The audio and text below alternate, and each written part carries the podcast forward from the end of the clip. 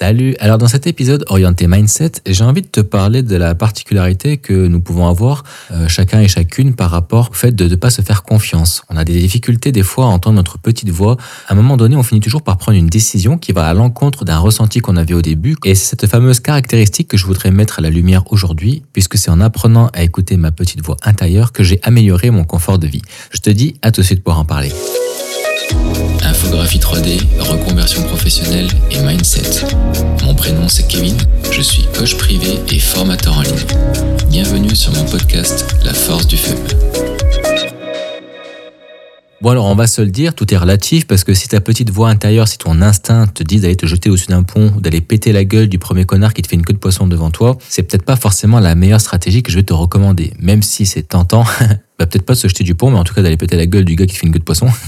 c'est quand même toujours pas la meilleure stratégie que je vais te recommander. Non, moi vraiment, j'entends par suivre son instinct, c'est quand euh, tu es face à une situation, peut-être que euh, sur le moment présent, euh, quelqu'un te fait une proposition, peut-être un employeur qui te propose une nouvelle perspective, un nouveau changement dans ton poste ou peut-être éventuellement une nouvelle caractéristique, une nouvelle branche, peut-être voire même une augmentation avec plus de responsabilités, mais proportionnellement avec un salaire qui n'est pas forcément nettement intéressant par rapport à la, majoration que ça va apporter par rapport à ton taux horaire actuel, en considérant finalement toute la responsabilité que ça va devoir impliquer derrière et peut-être même comparativement à certains bénéfices que tu avais avant que tu vas perdre euh, et tu vas pas forcément aimer les nouveaux avantages qui vont être en compensation. Donc peut-être qu'au début, en fait, tu vas avoir un instinct, tu vas avoir ta petite voix intérieure qui va dire euh, non, non, non, non, je la sens pas. Euh, puis tu te dis, ouais, mais quand même, si jamais euh, il me fait une proposition, ça veut dire qu'il me considère comme un bon élément. Et donc, si jamais je refuse, peut-être que ça sera mal perçu, et puis j'aurai plus de possibilités d'évolution par la suite, etc.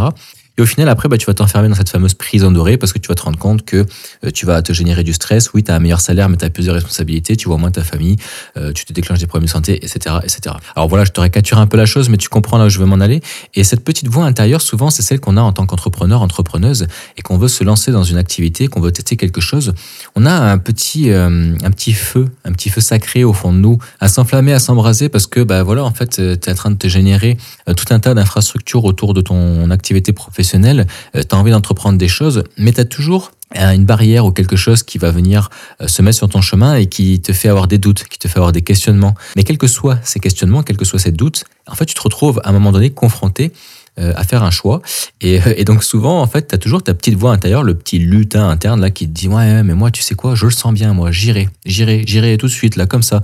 c'est la chose que tu as envie de faire depuis un certain nombre d'années, fais-le. Puis tu as toujours le petit démon là de l'autre côté de l'épaule qui est en train de te dire je m'avancerai pas sur ce terrain. En plus, rappelle-toi, la dernière fois, t'en as pas parlé à ton chéri, t'as vu le scandale qu'il t'a fait, puis t'en as un autre derrière qui va te dire, ouais, mais tu sais quoi, il vaut mieux demander pardon que permission, parce que sinon ça va jamais arriver, tu vas jamais avancer, etc., etc. Bref, t'as compris le concept. Quand t'es en train de faire le funambule euh, équilibriste entre le yin et le yang comme ça, tu sais pas finalement s'il faut que t'ailles vers la passion ou la raison, euh, ou alors que tu dois faire un choix qui nécessite peut-être d'avoir des impacts, des dommages collatéraux, mais tu sais que c'est bon, c'est le choix à faire, mais ça va impliquer euh, ben, de sortir sa zone de confort et puis aussi bah, de devoir éteindre des petits feux autour. Mais au fond de toi, tu sais que c'est la chose qui va te rendre heureux, bah fais-le. La seule chose où je te dirais de ne pas le faire, c'est si jamais ça a un impact euh, négatif, c'est-à-dire que ton égoïsme, c'est un droit, tu as le droit d'être égoïste, parce que l'égoïsme n'est pas forcément toxique pour son entourage, c'est bien de penser à soi, c'est bien de penser à son entreprise et puis à ses investigations professionnelles, mais c'est important de le faire euh, dans les règles, dans euh, un état d'esprit en fait familial ou conjugal qui est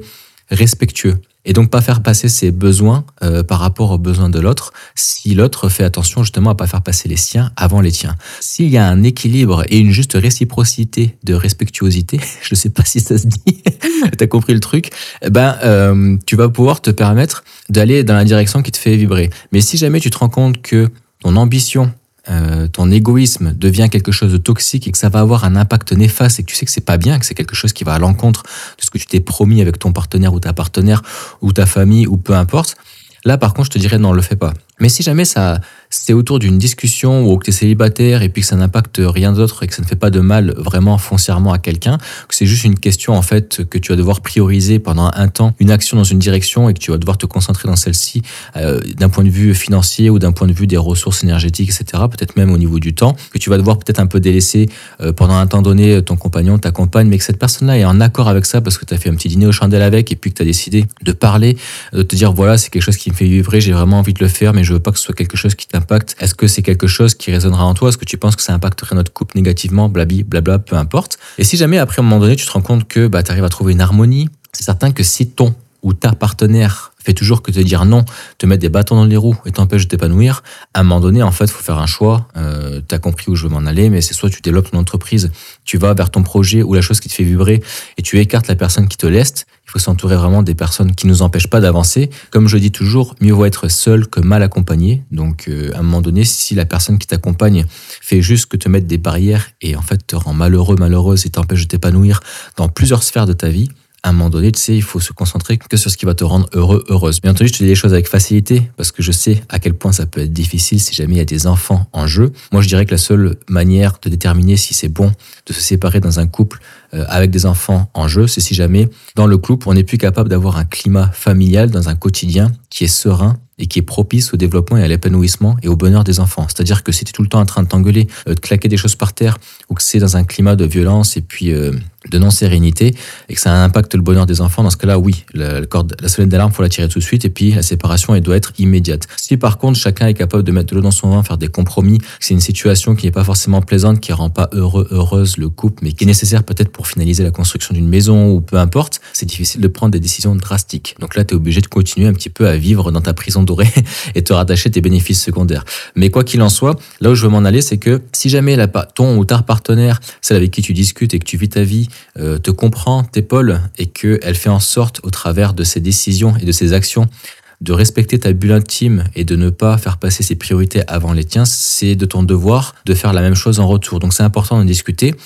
si jamais tu sens que ta petite voix intérieure, ton instinct te dit d'aller dans une direction, mais que d'un autre côté, tu as un autre petit démon qui te dit ouais, mais là ton chum il va pas aimer ou ta copine ou autre. Euh, c'est important de peser le pour et le contre, mais c'est important de toujours considérer son instinct. C'est très important parce que j'ai longtemps abandonné ma petite voix intérieure. J'ai longtemps ignoré cet instinct-là et à chaque fois, quand j'ai pris une décision et qu'elle ne s'est pas bien passée, je me suis dit putain, je regrette. Et c'est tellement difficile d'avoir des remords. Les remords sont encore plus impactants et encore plus blessants que les regrets parce que le regret, c'est t'as essayé de faire quelque chose, ça n'a pas marché, c'est pas grave, c'est regrettable, mais t'as essayé. Le remords, c'est encore pire parce que tu sens que tu aurais pu avoir ça, mais tu sais même pas certain parce que, ben, en fait, t'as le remords de pas avoir essayé et tu vois que des personnes autour de toi ont effectué ça, ça a marché, etc. Donc,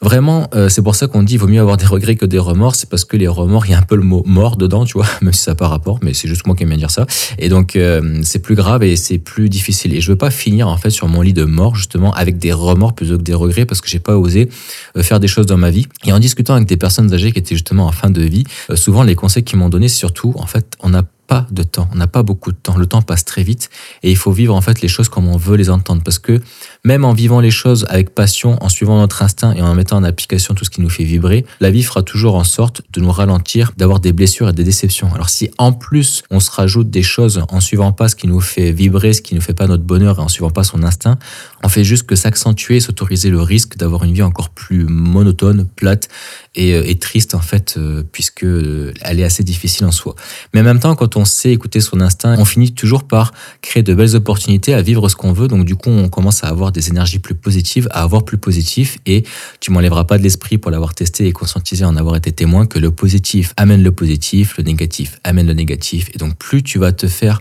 un terrain propice dans ta vie à apporter du positif dans ta vie, plus tu vas penser et te sentir épanoui et être positif, et plus ça va vibrer et t'apporter des opportunités, des occasions, la chance, et puis quelque chose de plus positif. Et pour clôturer cet épisode, je vais même te dire que c'est une promesse que je me suis fait envers moi-même, puisque si tu m'as déjà écouté dans les épisodes auparavant et au début du podcast, je me suis fait la promesse en 2018, juste avant d'arriver au Canada, que je ne m'enfermerai plus jamais dans une prison dorée à me rattacher dans des bénéfices secondaires plus de trois mois dans une même situation. C'est-à-dire que si jamais dans un travail, dans un couple, euh, dans un environnement social ou peu importe, je me rends compte que à force d'avoir tendu des perches, à force d'avoir mis de l'eau dans mon vin et essayer d'avoir trouvé des compromis pour essayer d'améliorer les choses, avoir discuté avec la personne ou après avoir été directement vers la source du problème pour essayer de la régler,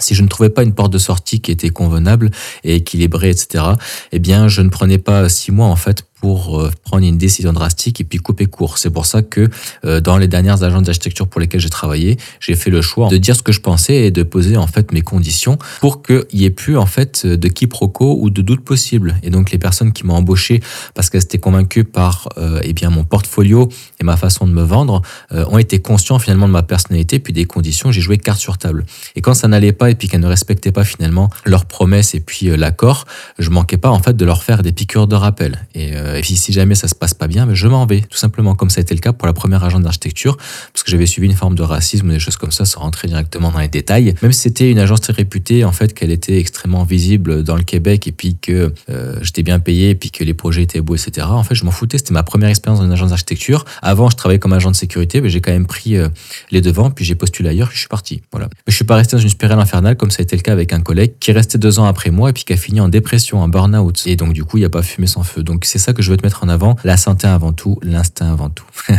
Donc surtout, n'hésite pas à te faire confiance, à suivre ton instinct. Et pour rebondir sur l'épisode juste avant, eh bien, à prendre des risques aussi, puisque c'est en prenant des risques que tu vas saisir des nouvelles opportunités et donc tu vas créer ta propre chance.